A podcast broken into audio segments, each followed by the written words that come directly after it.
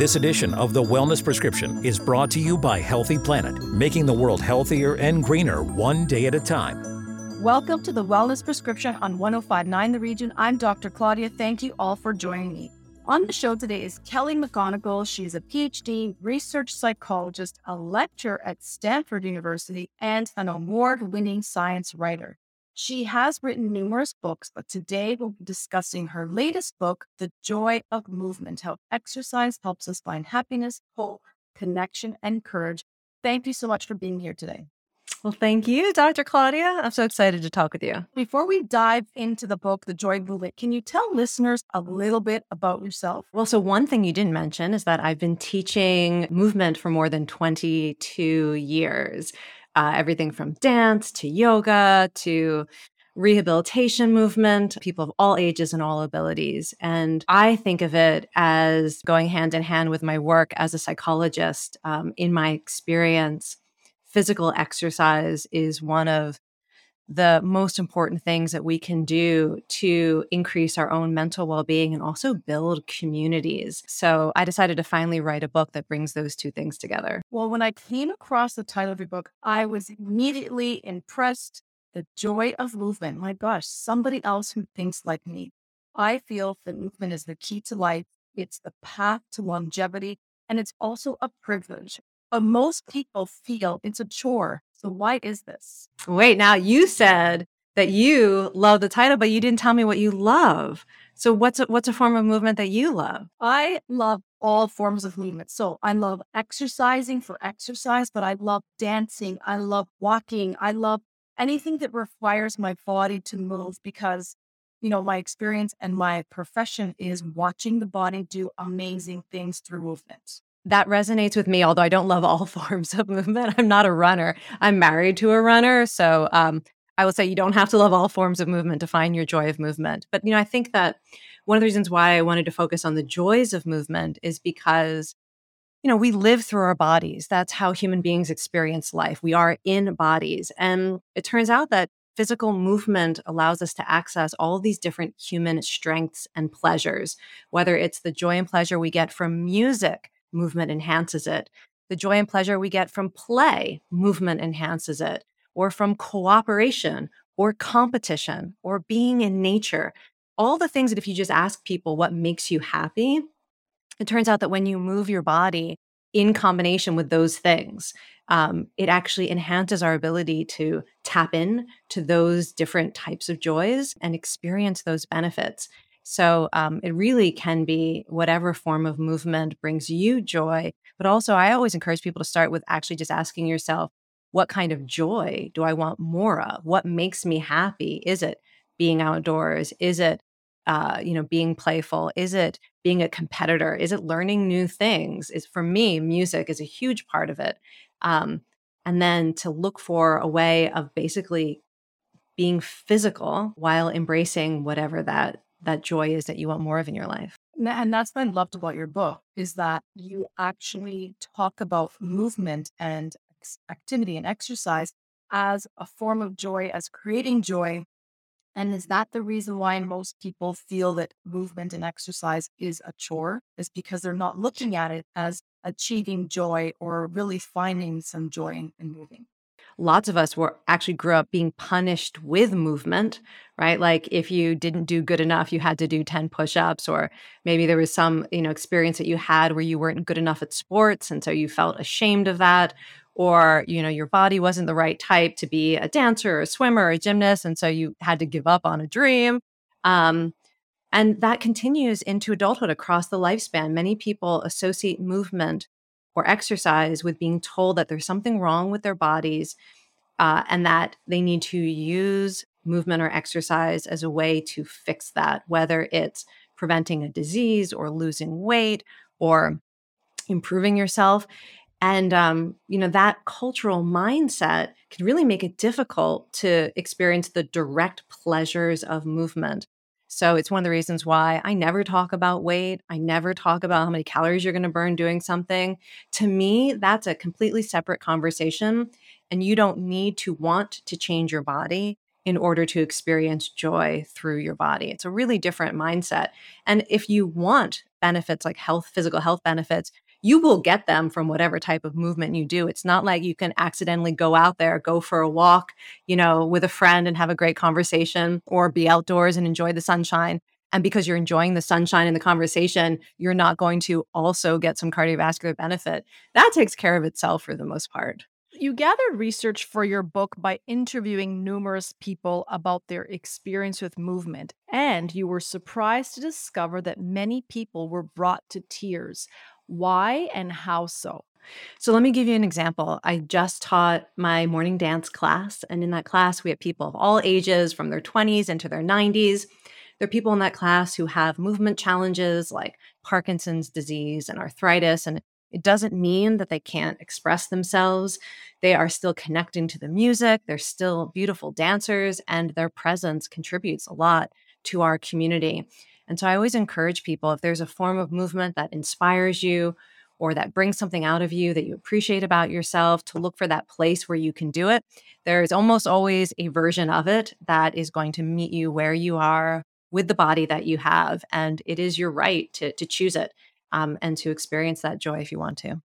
It's funny because I, you know, I thought, well, let me just ask people about a form of movement that they love and just tell me why it matters to you. And I really wanted to go outside of my area of expertise too. So I was talking to, you know, strength, strength trainers, power lifters, runners, hikers, swimmers. And th- so many of them were crying because nobody had ever asked them, like, tell me what it means to you to be able to swim, or hike, or lift weights.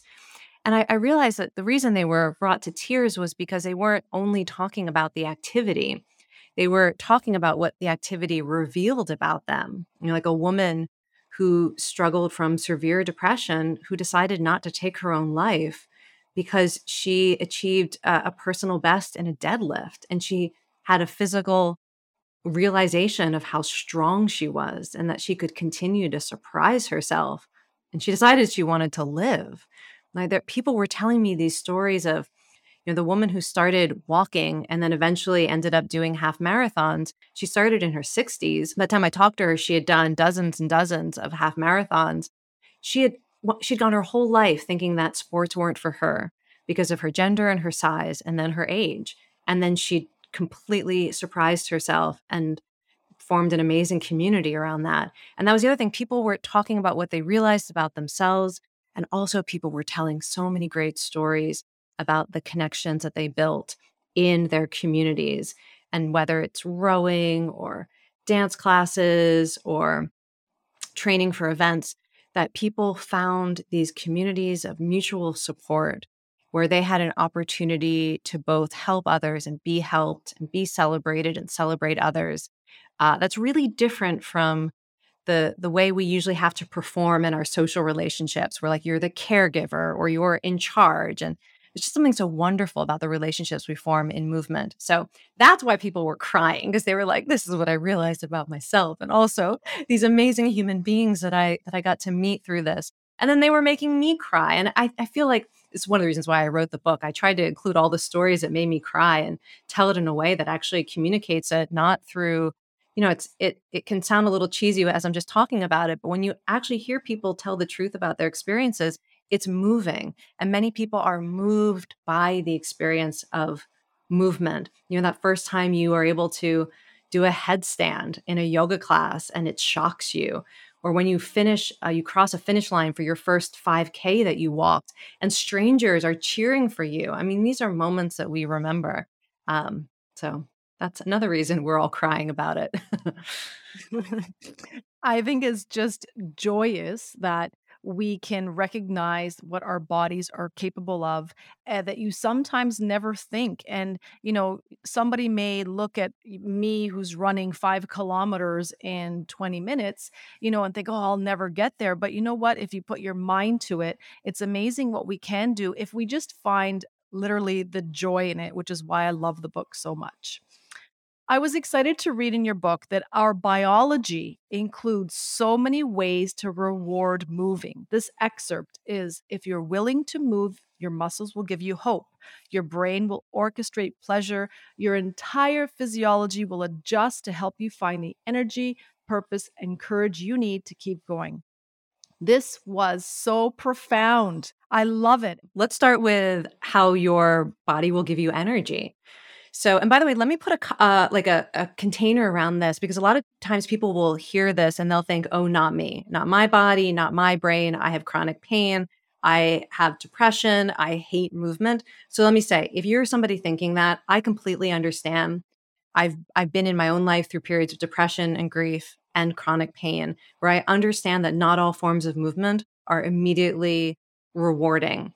But I want you to know I am talking to you, and the things that I'm saying Uh, can be true for you and your body and your brain.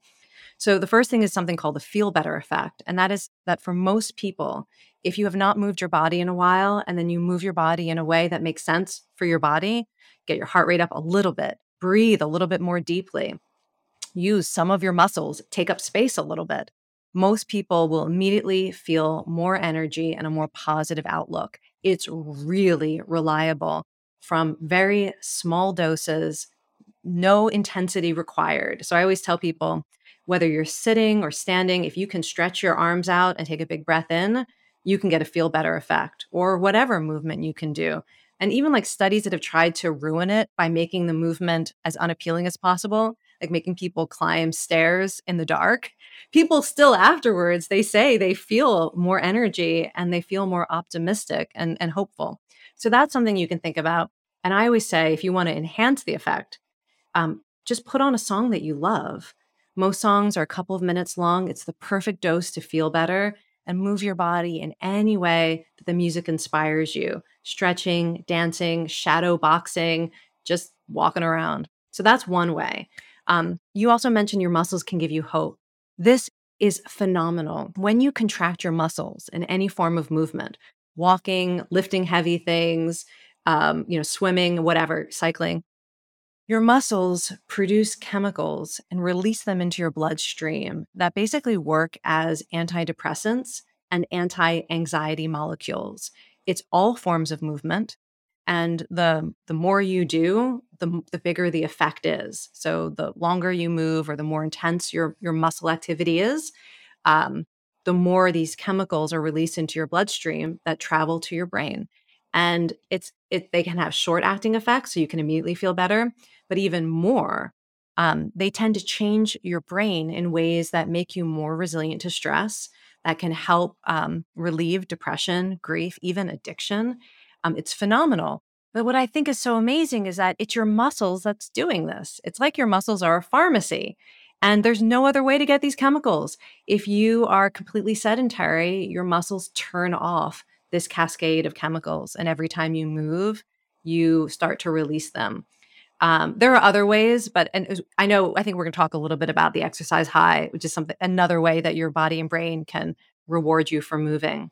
Well, I guess that's why I love my muscles so much. When we come back, more from Kelly McGonigal about her book, The Joy of Movement. This is The Wellness Prescription on one oh five point nine The Region. Stay with us. Connect with us on Twitter at one oh five point nine The Region, or call four one six, three three five, one oh five nine, or email info at ten fifty-nine the region dot com. This is one oh five point nine The Region. The Wellness Prescription with Doctor Claudia on one oh five point nine The Region.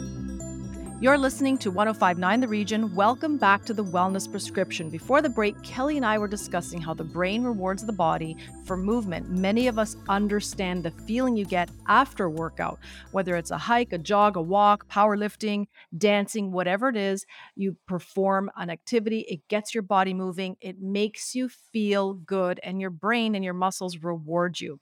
So I'm really curious about the runner's high. I used to be a really avid runner. I still like running, um, and I know that feeling. So let's talk a little bit about the runner's high. You describe it in so many ways, and so many philosophers have different things to say about it. Let's let's get right into it. Yeah. I don't know. I, I won't philosophize about it. I'll tell you the biochemistry. Well, first, I'll tell you the good news. You don't have to run to get it. I mean, that's good news for people like me who don't run.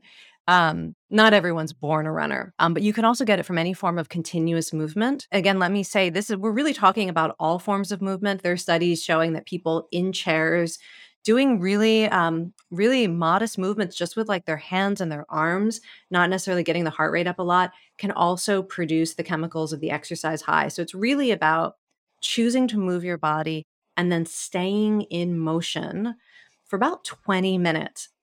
There's this thing that kicks in when the brain understands that you are being physically active, that you are engaging in life through your body, particularly if your brain believes that there's a purpose to what you're doing. And this goes back to how humans have evolved and what we're adapted for. Your brain wants to help you do things that are important and that might require energy. So after about twenty minutes of any activity, your brain starts to reward you with endocannabinoids, Uh, and endorphins, which are chemicals that relieve stress, relieve pain. It's one of the reasons, by the way, a lot of people who think that movement doesn't feel good, they stop before they get to this point, and they may have never actually had that experience of how of how different you can feel after twenty minutes of gentle yoga or walking or exercising in the pool, that there's a, a tipping point in which your brain really does reward you and people can feel dramatically better, even if the beginning of the movement was uncomfortable or difficult. Uh, and so here's the great thing about this high. Sometimes it feels euphoric, right? Sometimes people will talk about this exercise high like it's a drug and they feel incredible. You know, sometimes it feels more like a relief. Like all of the anxiety or the worries or the stress, there's just more ease present, and that's worth it too. But often it feels like um, a, an openness to the world and particularly other people, because endorphins and endocannabinoids are social bonding chemicals. When you have more of them released in your brain and in your body, you are better able to connect with other people. You experience less social anxiety. Uh, hugs feel better, laughing with other people feels better.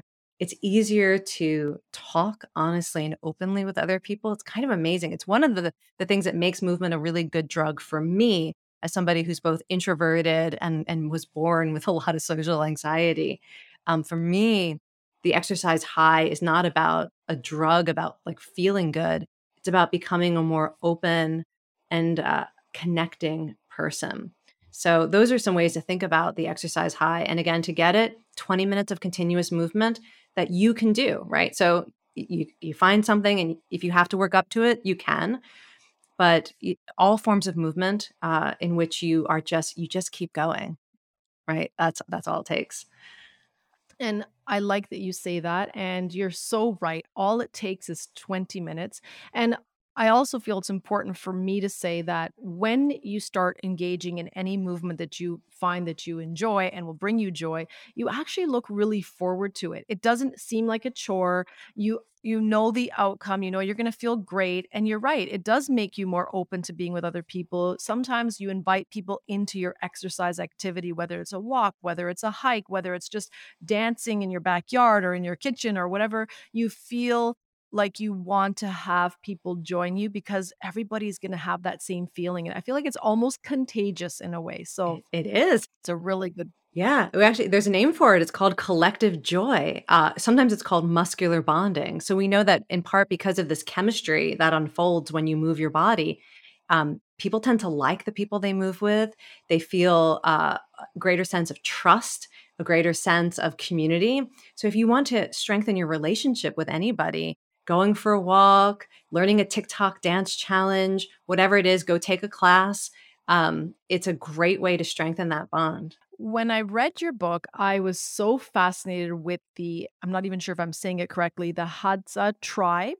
Um, there was some really interesting research. I didn't even realize that there was like still a tribe that is kind of a hunting and gathering kind of community. So can you tell us about the results and the research that was done and what they discovered? Yeah, the reason I included um, this research in the book uh, is, so this is a, a tribe that lives in Tanzania in, in the east coast of Africa.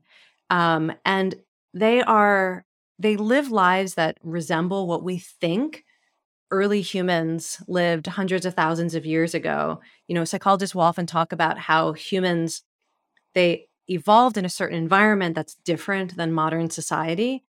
And if you want to understand the human body and brain, it's really helpful to think about the environment that we are adapted to. And the Hadza, they're actually living that life still. So a lot of scientists will go and live with them and study them to see um, sort of like, how does the human body and brain work in this environment that is so similar? Their lifestyle is so similar to uh, the environment where we we basically adapted our brains and bodies. So the thing that is most interesting about them when it comes to movement is they're very physically active. So on average, an adult will be moderately to vigorously active for two hours a day. That's like hardcore, like intense. That's like a workout kind of level. And then for many more hours, they're engaged in light activity, like just walking around and, and doing physical activity. And what's so interesting about the, their community is it doesn't decrease across the lifespan the way it does in most modern societies. So here uh, in, in North America, most people peak, their physical activity peaks when they're a kid, and it just keeps on declining. You don't see that in the Hadza. You see people living throughout the lifespan. Um, they are active for hours a day. So one of the things that that tells us is that human beings are adapted to be quite physically active. Uh, and we, and, and also you see in those communities, the absence of things that we think of as like Western epidemics of heart disease and loneliness and depression. And so there may even be a link between being that physically active and being able to avoid some of the things that we think of as the sort of the inevitable consequences of, uh, of living. I, I think that's so fascinating that, you know, we actually reduce our activity as we get older, when in fact we should probably be increasing it. And if nothing else, just maintain a, a certain level of activity, just because it's, it's, you know, good for us all around for years to come. And um, you know what, why would we want to stop those feel good hormones and that feel good feeling? Yeah. And of course it, it's, I mean, it's important to recognize the reason, one of the reasons people aren't that active is we live in modern society where most people are driving or taking public transportation. Uh, most people have jobs that do not require them to be physically active. Um, people are busy, they're parenting, they're caregiving, they're, you know, so there's many reasons why they might not have the six hours a day that the Hadza has. I mean, they're out there just gathering their food. Um, so it's totally relatable. And yet at the same time, we can still look at that research and information and say, okay, well, we should choose to be as active as we can. Um, and to not put unnecessary limits on ourselves, um, you know, it is possible to stay active across the lifespan. I found it interesting that in your book, you commented on what happened to people who were forced to be sedentary for two weeks. We need to talk about this because this is so, so important. Yeah, this is an interesting set of studies. So one thing that happens is when you tell people about the enormous amount of research showing that people who are regularly active are happier and they have better mental health, people will say, well, that's just because if you're already, you know, happy and you're not depressed, you it's much easier to exercise. Like they that the direction goes the other way.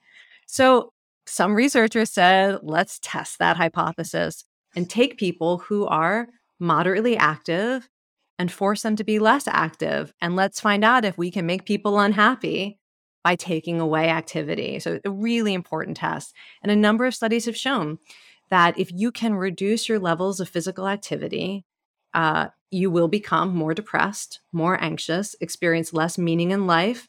Um, and when you restore yourself to whatever your level of activity is, you, you are happier again. And this has been shown in a number of different settings. So if you take people who exercise regularly and you tell them you can't exercise, you'll see that withdrawal effect. If you take people who are even just like moderately active, so a lot of people have heard this ten thousand step goal. So uh, some of these studies, they take people who are like around the eight thousand mark. So they're not even, you know, reaching that ten thousand, like I'm going to be really active goal. And then you get them to do what is the typical average in the West, around like five to six thousand steps, you can basically induce depression. So you know, I think those studies, it's not an experiment I encourage anyone to try. I will tell you, I accidentally did that experiment myself. So I typically am active for a couple hours a day because I teach movement. Um, and I experienced um, an injury earlier this summer that in order to, you know, I, I really wanted to be cautious. And so I didn't do any movement for about two weeks. I was al- almost bedridden. And, uh, boy, did I find out fast how important movement is for my mental health. Um, and my husband will tell you, I have not been that depressed in a long time. Yeah, I, I feel that. I find that I do this, that same thing happens to me. I, I was one of those people that had COVID a while back, and I just couldn't, I just didn't have the energy to be active. And the only thing I was thinking about, and thank God I wasn't very, very ill, I just didn't have the energy. And the only thing I kept thinking about was, I cannot wait to get back to moving my body and being active and just getting outside. And it was the, yeah, it, it really does play with your mind where you just crave it, your body needs it, and you want to feel the rewards that naturally are going to happen with being active. You know, I'm sure that there are some people listening now who hear this and they're actually feeling some grief hearing us talk about this because maybe they can't move in a way that brought them joy anymore. And one thing that I want to say is if you if you have the opportunity right now to move in a way that brings you joy, appreciate it. Be grateful that you have a body that can still move, um, and be grateful for whatever ways your body can still move, because it can it can be taken away from you. And there will come a time in your life, if you're lucky enough to live that long, when you will wish that you had the opportunity to go for a walk or to dance, um, and to choose it now if you have it. I love that. And I think that that is the greatest way to end our segment. I can't thank you enough for joining me today. The Joy of Movement is a book that everyone should read and should have. So if listeners want to learn more about you, want to get your book, um, I have the Kindle version. I just ordered the actual hard copy of it. So how can we do that? Yeah, so uh, The Joy of Movement is everywhere in every format, uh, including audiobook. And um, if you want to find out more about me, my website, kelly mcgonigal dot com, is the best place. Thank you so much. And you can always find me on Instagram at Claudia underscore Macchiella, or my website, claudia macchiella dot com. That's my show for this week. If you missed any parts of the show, go to one oh five nine the region dot com or wherever you get your favorite podcasts, including Apple Podcasts, Spotify, Google, and of course, Audible. That's our show for this week. Thank you for listening, and I hope this helps you live your best life. The Wellness Prescription was brought to you by Healthy Planet. Order online at healthy planet canada dot com or go online to find a location nearest you.